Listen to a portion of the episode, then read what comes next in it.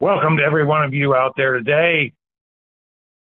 Happy winter solstice to everybody. We're in chapter 24 in St. Matthew. And this is the last Sunday of this particular study. So this is the last Bible reading that's on my list.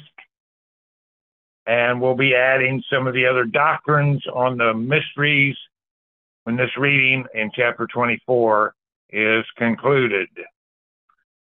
So here we go. This is prophecy in this chapter, and it is going to jump right off the pages again to everybody here.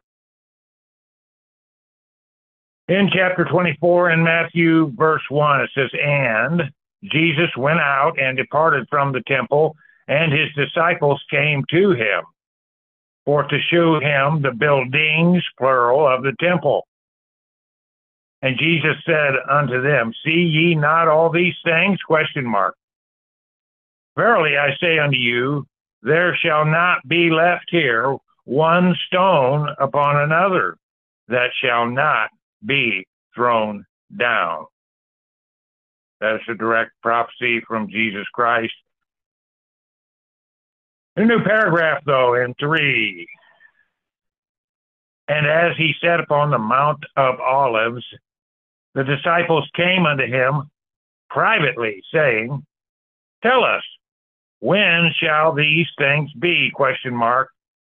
And what shall be the important word, the sign of thy coming and of the end of the world?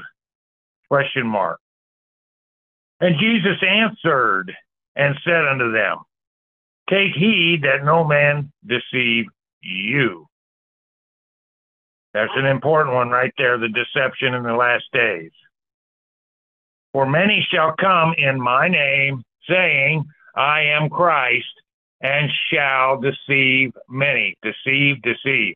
And uh, spirit of Antichrist started there in the time of Christ, shortly after, and from when he ascended off the Mount of Olives we draw closer and closer and closer. That's called the last days, and we have plenty of similitudes to show what end of that last days prophecy we're on. Where are we at in the prophetic birth pains of the woman here? Six, it says, And ye shall hear of wars and rumors of wars. See that ye be not troubled, for all these things must come to pass, but the end is not yet. Again, Armageddon isn't here. The first sickle's not in. The second sickle, the vials aren't released. The trumpets aren't released. The seals are not released. We are not in the tribulation yet.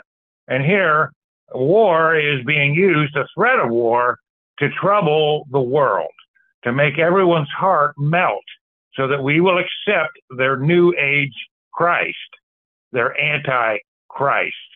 Okay. So, but here, God Almighty is telling us, don't let them manipulate your your heart in the last days.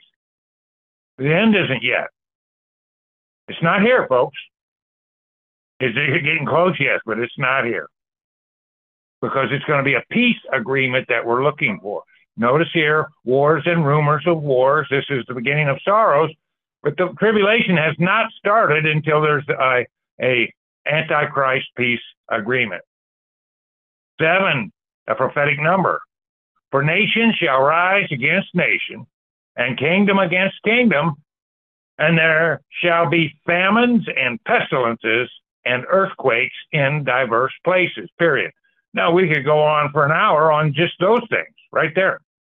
The rumors of wars, the famines, some of them being created, the pestilences, we've been going over that.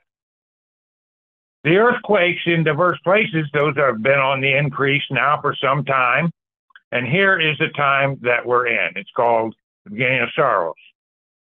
The beginning of sorrows. All these in eight are the beginning of sorrows. Okay?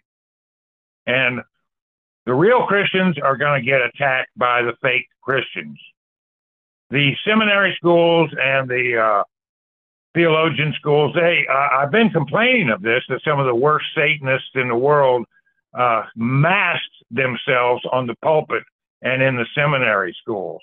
That is a fact. In fact, some of the preachers that came out and priests came out, they were tapped by the occult societies while they were in seminary school.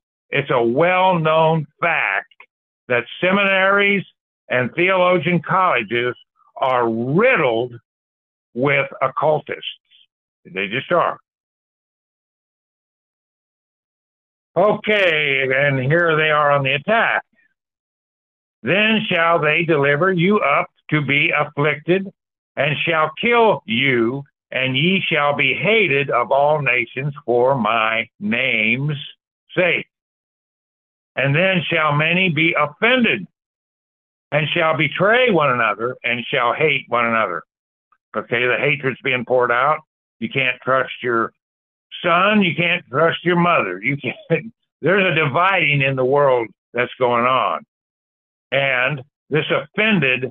The reason you're being offended is because the real Christians know that there's only one door into uh, heaven, and that door is Jesus. and uh, the fact is that uh, when you say that, it doesn't go along with the hero with a thousand faces, that Allah and Buddha and Christ are all brothers, and all this other new age mumbo jumbo satanic crash that they call doctrine, and it is their doctrine, that didn't get its start in our time. It's had its roots way back there. Way back there, the attack has been on the doctrine of Jesus Christ. Uh, people hate Jesus Christ that are in Satanism, obviously. And the hatred is being poured out. Okay. And many false prophets shall rise and shall deceive many. And that includes some of the worst coming right out of theologians' school. In fact, the Illuminati was created, the Bavarian branch of it, in 1776 by a theologian, right, that taught canon law at Ingolstadt University. All that's tied together. All those muckety mucks and their uh, Gnostic way of infiltrating all religions of the earth and then uh, dumping them in the end for this Antichrist. It's a thousands of year old conspiracy. So the deception's out here. Deceive, deceive, deceive. Notice where we are talking about the last days and the return of Christ. And how many times is he talking about not being deceived? And that's why we read our Bible. And because iniquity shall abound, the love of many shall wax cold, period. Okay. So when you get involved in any of the witchcraft, mystery, Satanism, occult Christianity, uh, any of the mysteries of Osiris, all the pieces of that around the world, you become one cold, hateful bird. All right. And iniquity is the producing of evil. It just is. And that includes idolatry. Okay. But he that shall endure unto the end, the same shall be saved. Okay. Now, obviously, that comes right out of Christ's mouth. He didn't say, You won't see any evil. I'll come rescue you, and it'll be hell on earth here. And uh, I would never leave my church to go through the tribulation. Do you see that here? Or do you see those that endure unto the end, the same shall be saved? This is taught throughout the Bible. So, 14. And this gospel of the kingdom shall be preached in all the world for a witness unto all nations, and then shall the end come. Okay. That was well done there before the apostles were martyred. That the doctrine went to all four corners of the earth. That's a fact. That's a fact. And then there's the angelic creature there right before the first and second sickle that preaches once again to the world about being saved. And that's right there. He goes clockwise around the firmament of the earth and preaches one last time to those here during the tribulation. And then comes the first and second sickle. That's during, uh, towards the end of the vials there. 15, it says, When ye therefore shall see the abomination of desolation, spoken of by Daniel the prophet, stand in the holy place, okay, and then in parentheses, whoso readeth, let him understand. Then let him which is be in Judea flee into the mountains. See, this is the, the uh, false prophet, the talking idol, an image of the Antichrist himself, sitting there in Jerusalem calling himself God, well understood. This is in Daniel 9, uh, that that is what he's talking about here. And when we see that, we know that the, the Lord's at hand. It says in 17, let him which is on the housetop not come down to take anything out of his house. Neither let him which is in the field return back to take his clothes. Okay, so you see how instantaneously the great gathering there, the first sickle in the book of Revelations is going to be. 19 says, And woe unto them that are with child, and to them that give suck in those days. Okay, mama has it hard. Mama has it hard. They've made it very difficult to raise a child. Mama has to have her boxing gloves on the whole way, and dad, or you'll get run over with your children. You just will. The world government is going to step in there and take over for your child, and that is not good up and into and including giving them the mark of the beast. That's a fact. So woe unto them that give suck in those days. There's a similitude of the seasons that's used throughout the Bible when it comes to uh, the birth pains of the woman. And her birth is the new Jerusalem. Okay? So it's like the birth pains of a woman, and you can harmonize that with the seasons and that we pray that our flight be in the summer, not at the end of the tribulation. No, it ain't at the very end of the tribulation. No. It's there during the vials, before the first and second sickle. In fact, the first sickle is the great gathering. It just is. That, that's that's what the Bible teaches. In 20, it says, But pray ye that your flight be not in the winter, neither on the Sabbath day. Notice how the week is now used, the Sabbath day being the last day of the week. Um, for us here at the King James Bible Prophecy Church, Sunday is kind of our last day of the week because Monday we start to grind again. So for us, we're here gathering on the Sabbath day, but we do this every day. Um, here is a similitude, though, about not being there at the very end where the 83 pound bloody hail from God Almighty comes down on the earth and smashes everything. We want the gathering to be early, to be in the summer, okay, in the similitude of the seasons compared to Christ's great gathering, his first sickle. The second sickle is the gathering to Armageddon. Okay, 21. For then shall be great tribulation, such as was not since the beginning of the world to this time, no, nor ever shall be. Again, you see this abomination that maketh desolate. You got 1,290 days to the final cleansing of the sanctuary, and that is called the Great tribulation in Bible talk. Okay, 22. And except those days should be shortened, there should no flesh be saved. But for the elect's those days shall be shortened. So God is going to come back and destroy those that are destroying the world. He's going to make the crooked straight.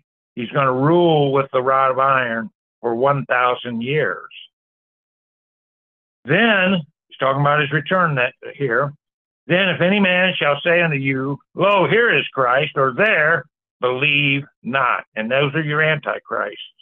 your Lord Maitreya, your Macrons, your uh, rabbis over there pretending to raise the dead. All those are Antichrist types. Hitler, Antichrist type. Lenin, Antichrist type. There's been an outpouring of these creatures that all want to rule the world. And yet, they're not going to. There's going to be one only Antichrist. If you take the Dome of the Rock over there, that's an abomination that make it desolate, but it is not the abomination that make it desolate. No. And like just like there's many antichrist figures like Nero, people that wanted to rule the world, there's only one antichrist when it comes to the big king daddy antichrist. The rest of them are types, like Hitler was a type, like Lenin was a type, Mao was a type. The Lee family, a type. Okay. 24 it says on this very subject, it says, For there shall arise false Christ and false prophets, and shall shew great signs and wonders, insomuch that if it were possible, they shall deceive the very elect. And there's the word again, deception. And we've been warning about the technology in this study, about how they can do a lot of these tricks and traps. Whether it's real or not, it doesn't matter to the occultists as long as they control the masses of people. And notice here what Christ says in 25 Behold, I have told you before. What does that mean? That means I've prophesied this, so you'll know. And talking about these uh, antichrists, plural. Wherefore, if they shall say unto you, Behold, he is in the desert, go not forth. Behold, he is in the secret chambers, believe it not. Okay, now here comes the great gathering in 27. For as the lightning cometh out of the east and shineth even to the west, so shall also the coming of the Son, capital S, of man be. Okay, so there he is doing the uh, great circle around the pancake of the earth, clockwise, clockwise, like the stars, like the sun, like the moon do, clockwise. And here's a, a, a similitude of the great gathering. For where, wheresoever the carcass is, there will the eagles be gathered together, capital E on the eagles. Okay, so you got the two sickles. Those are intertwined because first comes the gathering of the saints into the barn. Then comes the gathering of the armies to come in and to slaughter Christ and the remnant of the Jews that believe. Okay?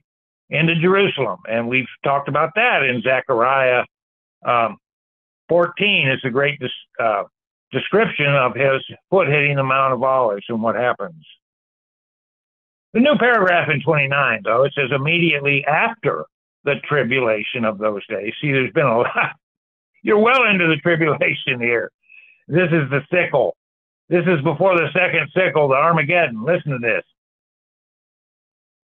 Immediately after the tribulation of those days shall the sun be darkened, and the moon shall not give her light, and the stars shall fall from heaven, and the powers of the heavens shall be shaken. Now, here's your sign of his uh, uh, coming to get the throne to earth to the New Jerusalem and Christ setting on that in Revelation 1 7. It says, And then shall appear the sign of the Son of Man in heaven, and then shall all the tribes, capital T, of the earth mourn, and they shall see the Son of Man coming in the clouds of heaven with power and great glory. And we warned everybody about the fake clouds that they have out here, the electric clouds, and how Hitler's propaganda films had him coming through the clouds. Okay, and uh, we viewed those, and that was a theme over and over and over. He's a Christ figure.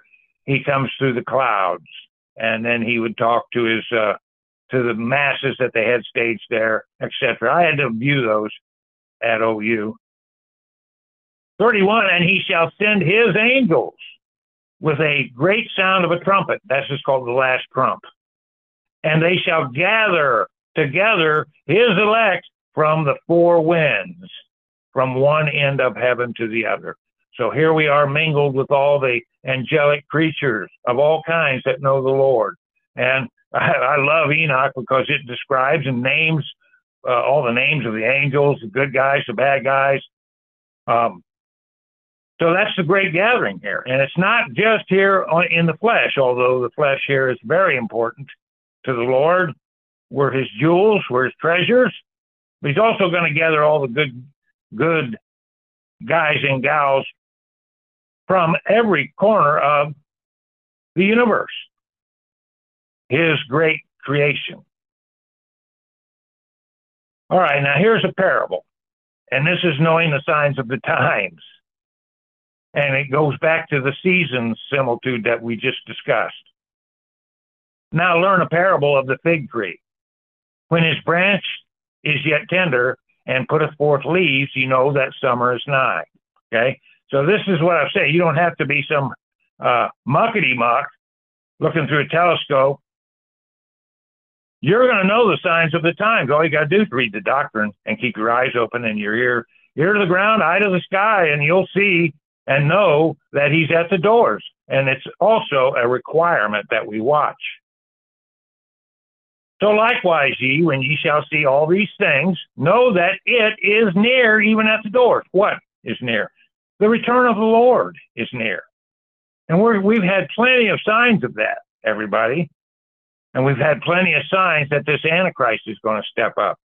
So that's where we're at. We are still in the beginnings of sorrows, and we know that uh, it is near and even at the doors, don't we, folks? 34 it says, Verily I say unto you, this generation shall not pass till all these things be fulfilled. Okay, so there's no going backwards with the birth pains, is there, ladies?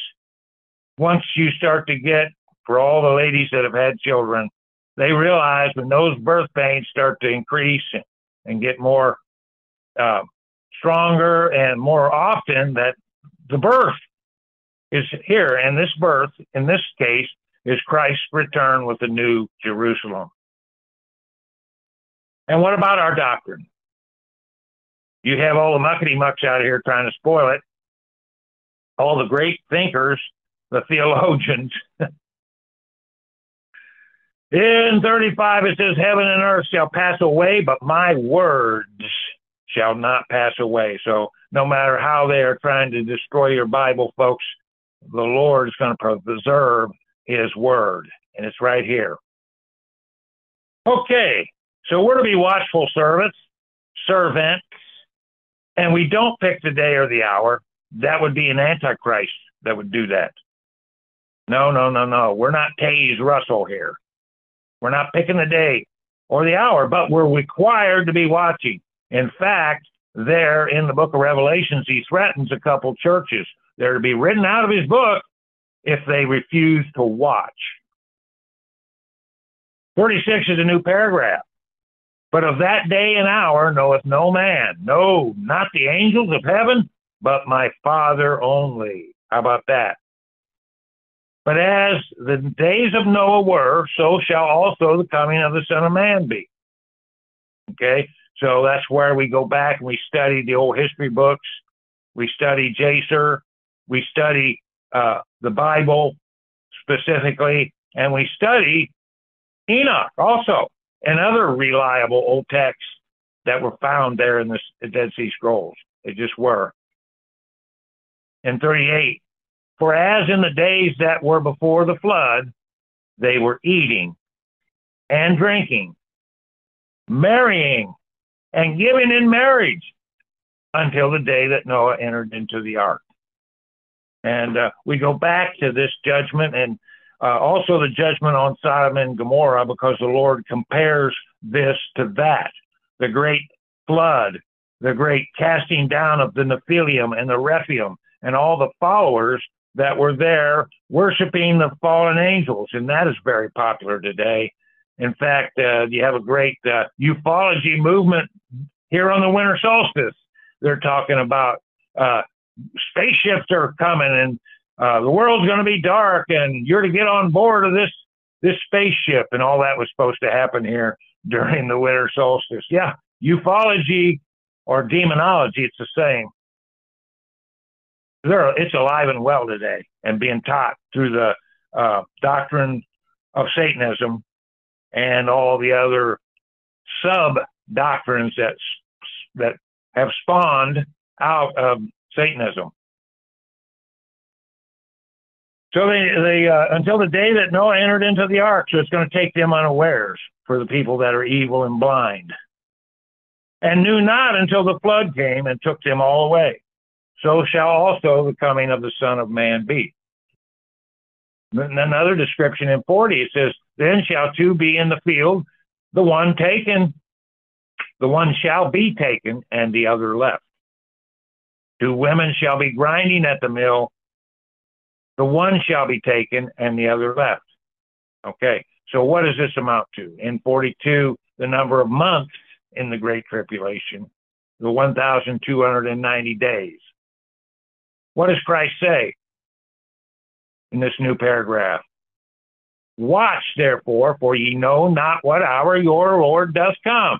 So we're required to keep our eye to the sky, our ear to the ground, and keep looking at the world, as painful as that gets at times. Yeah, it gets painful at times. 43 it says, But know this, that if the good man of the house had known in what watch the, the thief would come, he would have watched uh, and would not have suffered his house to be broken up. So, again, you don't have to have the day and hour. Okay? But you need to know the seasons. You need to be able to see the figs on the fig tree, etc. 44 says, Therefore be ye also ready, for in such an hour as you think not, the Son of Man cometh. So we got to have those eyes wide open, don't we? Our ears got to be ready to hear. 45, it says, Who then is a faithful and wise servant whom his Lord hath made ruler over his household, to give them meat in due season. See, that's our reward, folks. Blessed is that servant whom his Lord, when he cometh, shall find so doing. Doing what? Watching. Why do you think Christ told that church in in in the Revelations, if you don't watch, you're going to get your candlestick pulled out and written out of the book. 47, it says, Verily I say unto you, that he shall make him ruler over all his goods. But, and if that evil servant shall say in his heart, My Lord delayeth his coming, and shall begin to smite his fellow servants, and to eat and drink with the drunken, so you go back here to the days of Noah and the people that it catches unawares with that statement. 50, the Lord of that servant shall come in a day when he looketh not for him, and in an hour that he is not ware of. See, that's for the person that is not going to watch. They refuse. They believe it's uh, we're back to normal now, and that it's Mayberry RFD out here in their delusions. In 51, the last uh, verse here, it says, and shall cut him asunder. Which is like cut him off. And appoint him his portion with the hypocrites. There shall be weeping and gnashing of teeth, and that's hell. Okay? Now that's what was on my list for this whole study, and that's the last thing I was told to read on my list here. So that's read. However, we're still going to study the mysteries here. So I'd like to call in on the studier here, uh, Mr. Midget, if you could get back in and read some more of the doctrine that's on the other side of the fence, away from God Almighty, away from Christ. Okay. Well, good morning. Okay. Can you hear me? Yeah. Okay, this morning I'd like to read some more out of A. Ralph Epperson, The New World Order. I'm going to read chapter 4, which is the ancient mysteries. Now, the ancient mysteries is the birth of all sorcery and witchcraft came out of all of the ancient mysteries. And what he's going to talk about here, he's not going to cover all of the mystery schools. He doesn't cover the Persian mystery schools, but he is going to touch on uh, some stuff here that you may be familiar with.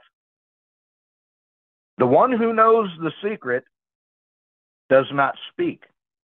The one who speaks does not know the secret. Alice Bailey, one of the key members of the New Age religion, wrote There is no question, therefore, that the work to be done in familiarizing the general public with the nature of the mysteries is of paramount importance at this time. These mysteries will be restored to outer expression through the medium of the church and the Masonic fraternity. And it doesn't end with the Masons, it's spread throughout all the secret societies. The question of just what the ancient mysteries were was answered in part by Albert G. Mackey, another 33rd degree Mason, in his two volume work entitled Encyclopedia of Freemasonry. He wrote this under the subject of the ancient mysteries. Each of the pagan gods had, besides the public, an open, a, a secret worship paid to him, which none were admitted, but those who had been selected by preparatory ceremonies called initiation. The secret worship was termed the mysteries. The student of the Masonic order can know that when Mr. Mackey writes, his writings can be relied upon. He is considered to be one of the premier Masonic authors of all time. These are the comments from the biographical information presented on Mr. Mackey in the front of his encyclopedia. His writings are universally esteemed for their sincerity, honest records, and common sense. He was a leader in research who valued accuracy. Carl Claudy, another Mason who writes on the subject of the lodge, also has words of praise for Mr. Mackey. He was one of the greatest students and most widely followed authorities the Masonic world has ever known. And in his book entitled Introduction to Freemasonry, he praised Mr. Mackey with these words Albert Gallatin Mackey, one of the greatest students and most widely followed authorities the Masonic world has ever known. He is the great master of Freemasonry. So Mr. Mackey can be believed when he tells his readers that the worship of pagan gods had a secret, non visible worship besides the public one. The reader can believe him when he identifies the name of this secret worship. He told his readers, This secret worship was termed the mysteries. Another who has written about the subject of the ancient mysteries was Manly P. Hall, another 33rd degree Mason. He has written in his book entitled What the Ancient Wisdom Expects of Its Disciples. In the remote past, the gods walked with men, and they chose from among the sons of men the wisest and the truest. With these specially ordained and illumined sons, they left the keys of their great wisdom, which was the knowledge of good and evil. This will be examined later. These illumined ones founded what we know as the ancient mysteries. He wrote additional comments about these mysteries in another of the books he has written called The Secret Teachings of All Ages. The arcana, defined as being a secret or hidden knowledge of the ancient mysteries, were never revealed to the profane, defined as those not initiated into the inner mysteries, except through the media of symbols. Symbolism fulfilled the dual office of concealing the sacred truths from the uninitiated and revealing to those qualified to understand the symbols. Mr. Hall dedicated the latter book to the proposition that concealed within the emblematic figures, allegories, and rituals of the ancients is a secret doctrine concerning the inner mysteries of life, which doctrine has been preserved in toto, that means in the whole, among a small band of initiated minds since the beginning of the world. He went on to mention that the mysteries were secret societies, binding their initiates to inviolable secrecy and avenging with death the betrayal of their sacred trusts. Mr. Hall told the reader that no one is to know the identity of those who have received the secrets. He wrote, The true adept and initiate shall reveal his identity to no man unless that one is worthy to receive it. He further explained where some of these initiates lived when he wrote, No reasonable doubt can exist that the initiates of Greece, Egypt, and other ancient countries, which would be Media, Persia over there, possess the correct solutions to those great cultural, intellectual, moral, and social problems which in an unsolved state confront the humanity of the 20th century. He further amplified that thought when he added Neoplatonism, defined by Mr. Hall as a school founded by Plotinus around 240 AD concerning itself with the problems of metaphysics, the study of knowledge, recognized the existence of a secret and all important doctrine, which from the time of the earliest civilizations had been concealed within the rituals, symbols, and allegories of religions and philosophies. So, in summary, it is possible to understand what these ancient mysteries were.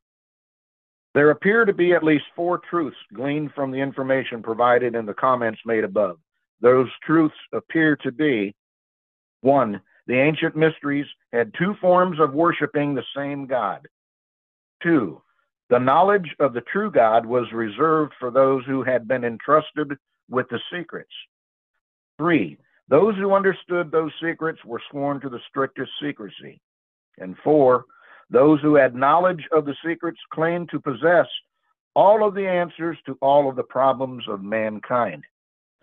There was an, additional secret for the secret bearers. They had to be initiated in a private initiation ceremony. Albert Pike wrote a little bit about it. Initiation was considered to be a mystical death, and the perfect epopt was then said to be regenerated, newborn, restored to a renovated existence of life, light, and purity. In fact, this newborn experience is similar to the experience the born again Christians go through. The Christians call their experience a second birth, just as the Masons do. In fact, Albert Pike calls a similar ceremony a born again experience. He wrote, In the Indian mysteries, the third degree, the initiate is said to be born again. The ceremony in the ancient mysteries has been described by the Masonic writer Manly P. Hall. In the ancient system of initiation, the truth seeker must pass through a second birth. And those who attained this exalted state were known thereafter as the twice born. This new birth must be personally earned through a complete regeneration of character and conduct. This new birth ceremony involves a symbolic death. According to the Mason Kenneth Mackenzie, he wrote, In the ancient mysteries, the aspirant could not participate in the highest secrets until he had been placed in the coffin. In this, he was symbolically said to die, and his resurrection was to the light. Modern day Masons participate in an almost similar ceremony to the one described by these Masonic writers. In the third degree, called the Master Mason degree, inside the Blue Lodge, the candidate is actually knocked off of his feet by several of the Masons in attendance he is wrapped up in a blanket and moved to the western end of the temple. There, after further ceremony, he is raised up by a secret grip called the Master's Grip or the Lion's Paw. Those who learned the mysteries also learned that they had a secret project, one that was described by Albert Pike in his book entitled Morals and Dogma. Mr. Pike wrote, Behold, our object, the end of the result of the great speculations of antiquity, the ultimate annihilation of evil and restoration of man to his first estate by a Redeemer, a Messiah, a Christos, the incarnate Word, reason, or power of deity. Mr. Hall told his readers that those who had been initiated into the mysteries were the secret power behind the governments of the past I think it's also the governments of today. He wrote this about ancient initiates in his book entitled What the Ancient Wisdom Expects of Its Dis- Disciples. They are the invisible powers behind the thrones of earth. The men are but marionettes dancing while the invisible ones pull the strings. We see the dancer, but the master mind that does the work remains concealed by the cloak of silence. Other writers have confirmed the thoughts of Mr. Hall. A Masonic scholar named George Steinmetz also acknowledged that these mysteries exist and that some of the members inside the Masonic lodges are custodians of the secrets. He has written this in his book entitled Freemasonry Its Hidden Meaning. Ancient secret doctrine, which is concealed in Masonic allegory and symbolism, is but to preserve these truths for future generations that Masonry was perpetuated. Another who has officially connected the ancient mysteries to the Masonic orders was Manly P. Hall, who wrote this Much of the ritualism of Freemasonry is based on the trials to which candidates were subjected by the ancient hierophants, defined as the high priests of mysteries before the keys of wisdom were enthroned to them. The ancient mysteries had a beginning, according to Mr. Mackey. He wrote about where they started. The first of which are those of Isis and Osiris in Egypt. The most important of these mysteries were the Osiric in Egypt. Another writer, Edmond Ronayne, an ex Mason, confirmed that the Masons were involved in the worship of Osiris when he wrote this in his book, entitled The Master's Carpet. Masonry ceremonies, symbols, and the celebrated legend of Hiram in the Master Mason's degree were directly borrowed from the ancient mysteries or the secret worship of Baal, Osiris, or Tammuz. Albert Pike then detailed where the mysteries went after their beginning in Egypt. He wrote this in Morals and Dogma. From Egypt, the mysteries went to Phoenicia and were celebrated at Tyre. Osiris changed his name and became Adoni or Dionysus, still the representative of the sun. In Greece and Sicily, Osiris took the name of Bacchus. So the ancient mysteries conceal an important mystery kept secret from the average person. The mystics claim that this mystery has been concealed from the world for centuries. Even though they had taken the mystery to other continents, those who believed in this religion were yet to take it to America. That was yet to come. Well, we know it's here. And that's all I have. Thank you. So I'm going to go on and uh, read some more from the same author, only this is a different book. This is The Unseen Hand. And it's on how Adam Weishaupt now remember, had, they always have a secret name they use. Um, and his was Spartacus. That was his code name that they could use. So, um, the, and here he was, the great uh, theologian, the teacher of canon law, Ingolstadt University, a Satanist. And he uh, he wrote here, uh, the strength of our order lies in its concealment. Let it never appear in any place in its own name, but always cover, covered by another name and another occupation. Okay, now, uh, the wife of Noah Webster was involved in, in uh, exposing a lot of this stuff. So, Nesta Webster, uh, she asked, what was the, the goal of these conspirators in the Illuminati? One of the major researchers into the Illuminati has summarized their goals as follows abolition of monar- monarchy and all ordered government, Ab- abolition of private property, abolition of inheritance, abolition of patriotism. Or nationalism, if you want to call it that, abolition of the family, i.e., of marriage and all morality and the uh, institution of communal education of children. And the ab- get rid of all religion. Why? Because of the new religion. Now, in and this Adam Weishaupt, he's founded this arm again. I I've been telling you that it goes back to the Illuminatos. It goes all the way back to the Persian Mystery School. But in fact, when we're talking about Adam Weishaupt, this is just one of the arms, one of the upgrades of, of the Illuminati.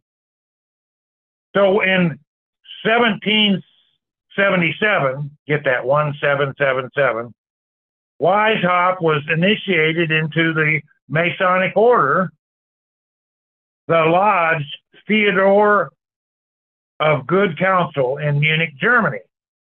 His purpose in joining was not to become part of the benevolent order, but to infiltrate it and then to control it altogether. See? So there was that tie.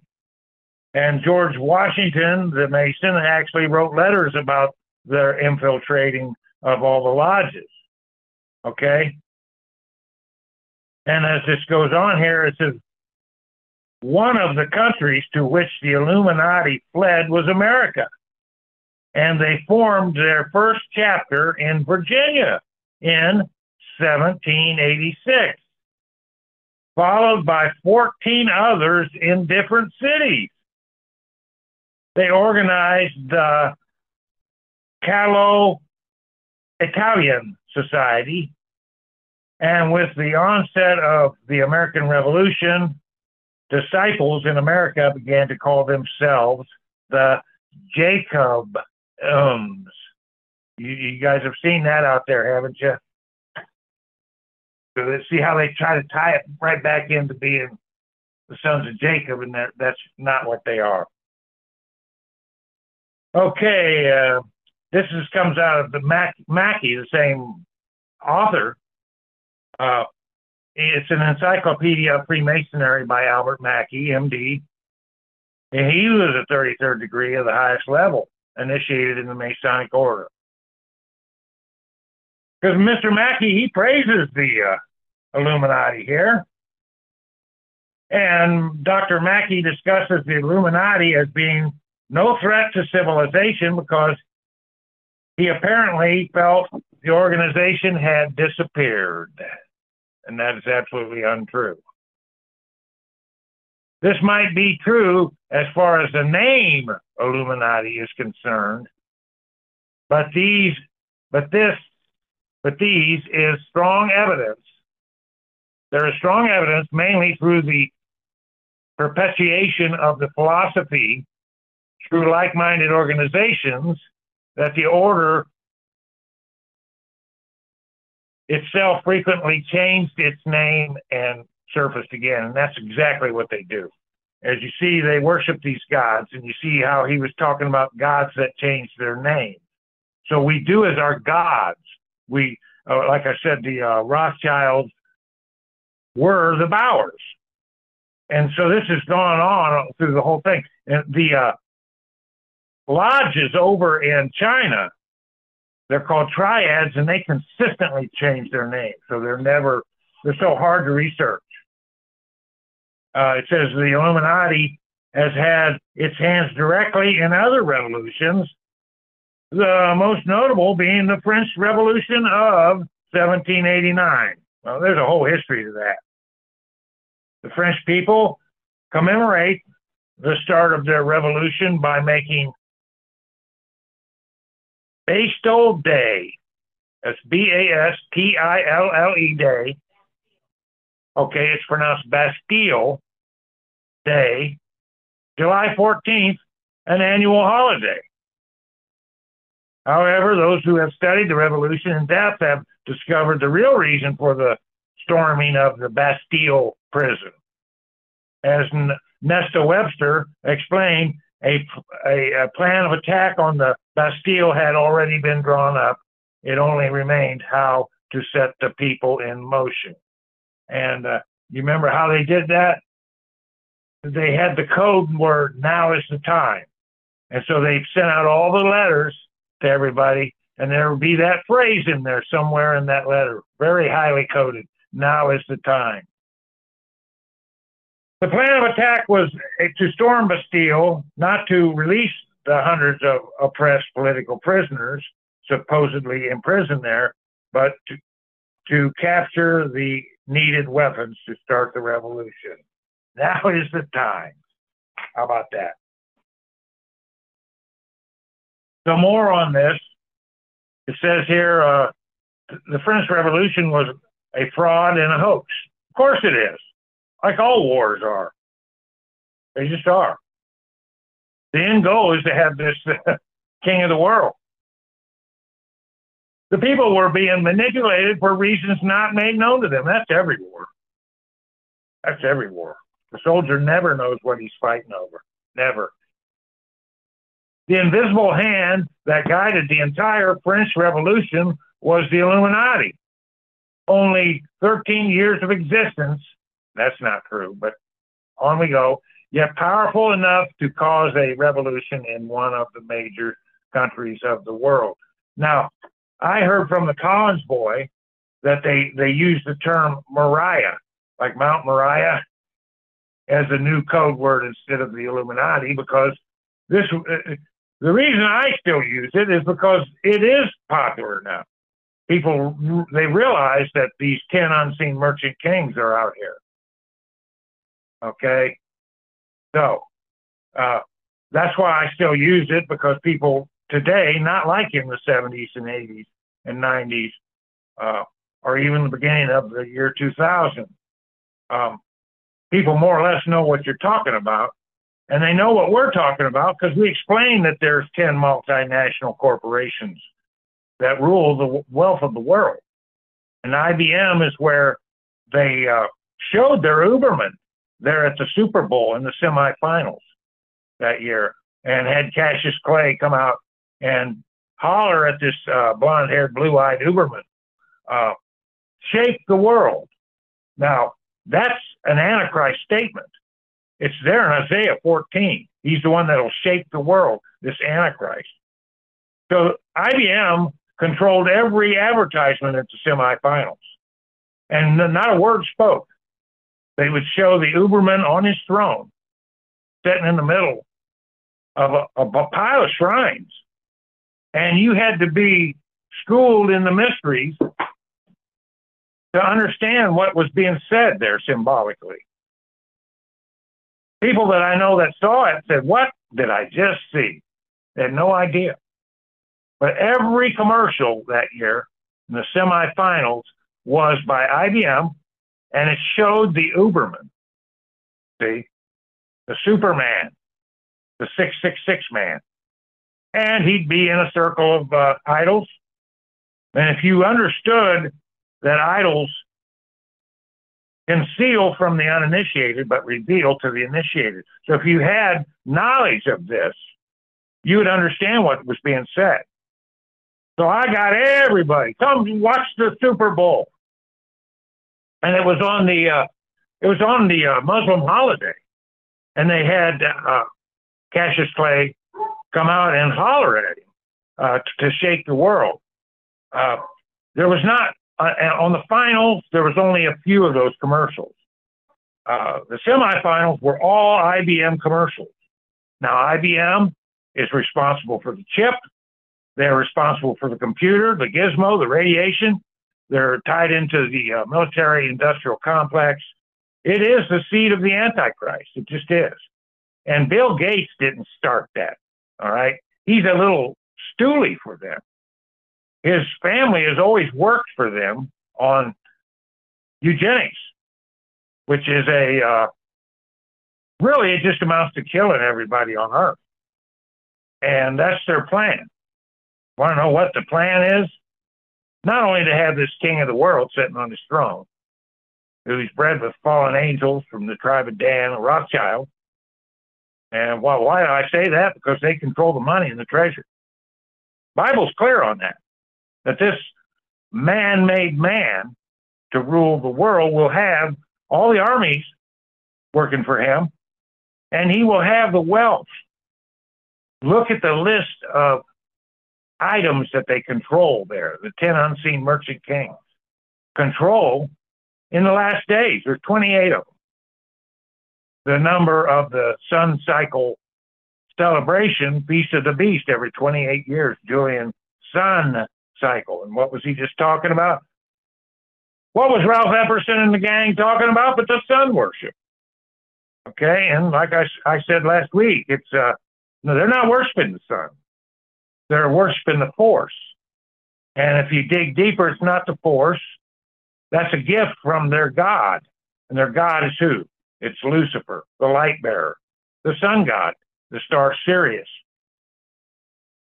Okay, so that's that's just uh, it's all ties together here. Uh, I got something here from the table.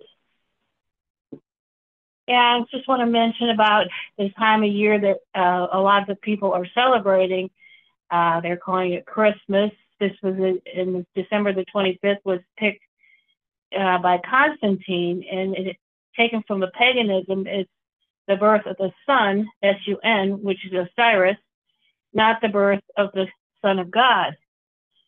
What we celebrate is in John chapter 1, verse 14, and the Word, that's Jesus, was made flesh and dwelt among us. And we beheld his glory, the glory as of the only begotten of the Father, full of grace and truth. And if you look at the word Santa that they use, if you change a couple of letters around, it's Satan. Yeah, that's a, a satanic uh, trick. They always do that. They change letters around, and that's supposed to fool you. Uh, but no, it's it means Satan. The whole thing is uh, it means Satan. So if you're going to celebrate it, celebrate it with wisdom and understanding. Wisdom and understanding will never hurt anyone. But I want to invite everybody to the new study that's coming.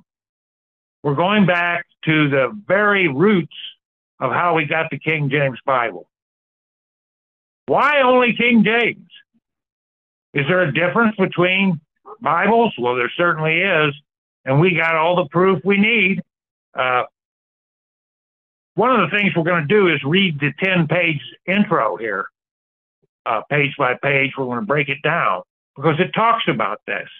It talks about, as he was talking about Platonics, that's Plato, and how these uh, these initiates all have this uh, philosophy of Plato. Well, that was here in this other library from Egypt. Okay, they were well known uh, Plat- Platonists. Okay, so they believed in the philosophy of Plato. Um, so there's a difference, a complete difference in the Bibles. Where did we get this Bible? And when we say it's a miracle, one of our studiers here, always says that. He says it's a miracle we got our King James Bible. And he's right. But studying this and putting this together to start next week, I saw how much of a miracle it really is. How much of a miracle the doctrine being can put back into these 77 books for us. It is a total miracle, folks, because as we explore the roots of a King James Bible and why we do have the Word of God sitting here on our laps, I, we, we've seen this attack. In fact, as I go to page one next week, from the translators, they're talking about the attack that's been on them. So you see these scallywags, these secret society members, and I'm talking about all of them because they're the same at the top. They're run by that Uberman that was sitting there in his field of shrines there with Muhammad Ali. Okay. Uh, they've always been on the attack to destroy this Bible. And we're going to, ha- we have all we need to know. I'll tell you what, we're going to have it all documented. You can go look it up for yourself. Um, we just read uh, the Webster lady. Well, uh, that we're going to be in that dictionary from uh, 1828, isn't it? Yeah. And what do they say about the Septuagint about this uh, great center for philosophy. Who was Origen? Who was Origen? What about the great Sinaiticus, who's supposedly found in a trash can there in the Sinai Peninsula?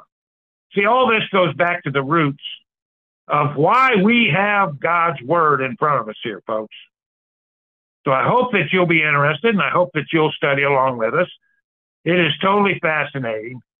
Uh, mind you, this is a, a, a uh, in other words, you think, well, you're just seeking the truth. The truth will set you free. People shouldn't attack you over that, should they? Well, that's the same complaint in page one of the intro into the King James Bible. This is lethal stuff. They want to deceive you. Now I go back to this first reading I had today in Matthew 24, where he said, Take heed that they don't deceive you. Okay? And I'm telling you, folks, as we study this, the roots to our Bible, it's going to increase your faith that we got the miracle of this Bible in front of us. And we can thank God. He said He would preserve His word for us. He promised that. My words will never go away. Okay?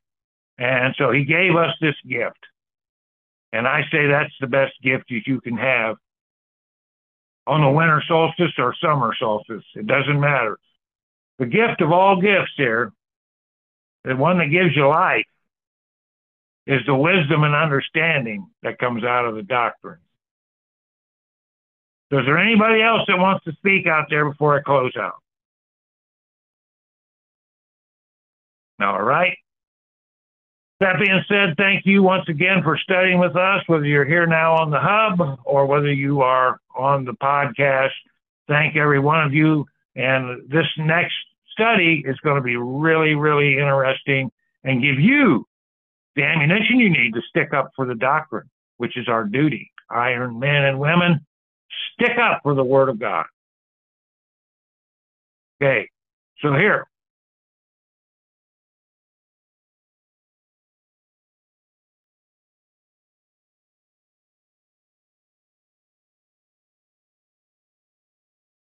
So, from Akron, Ohio.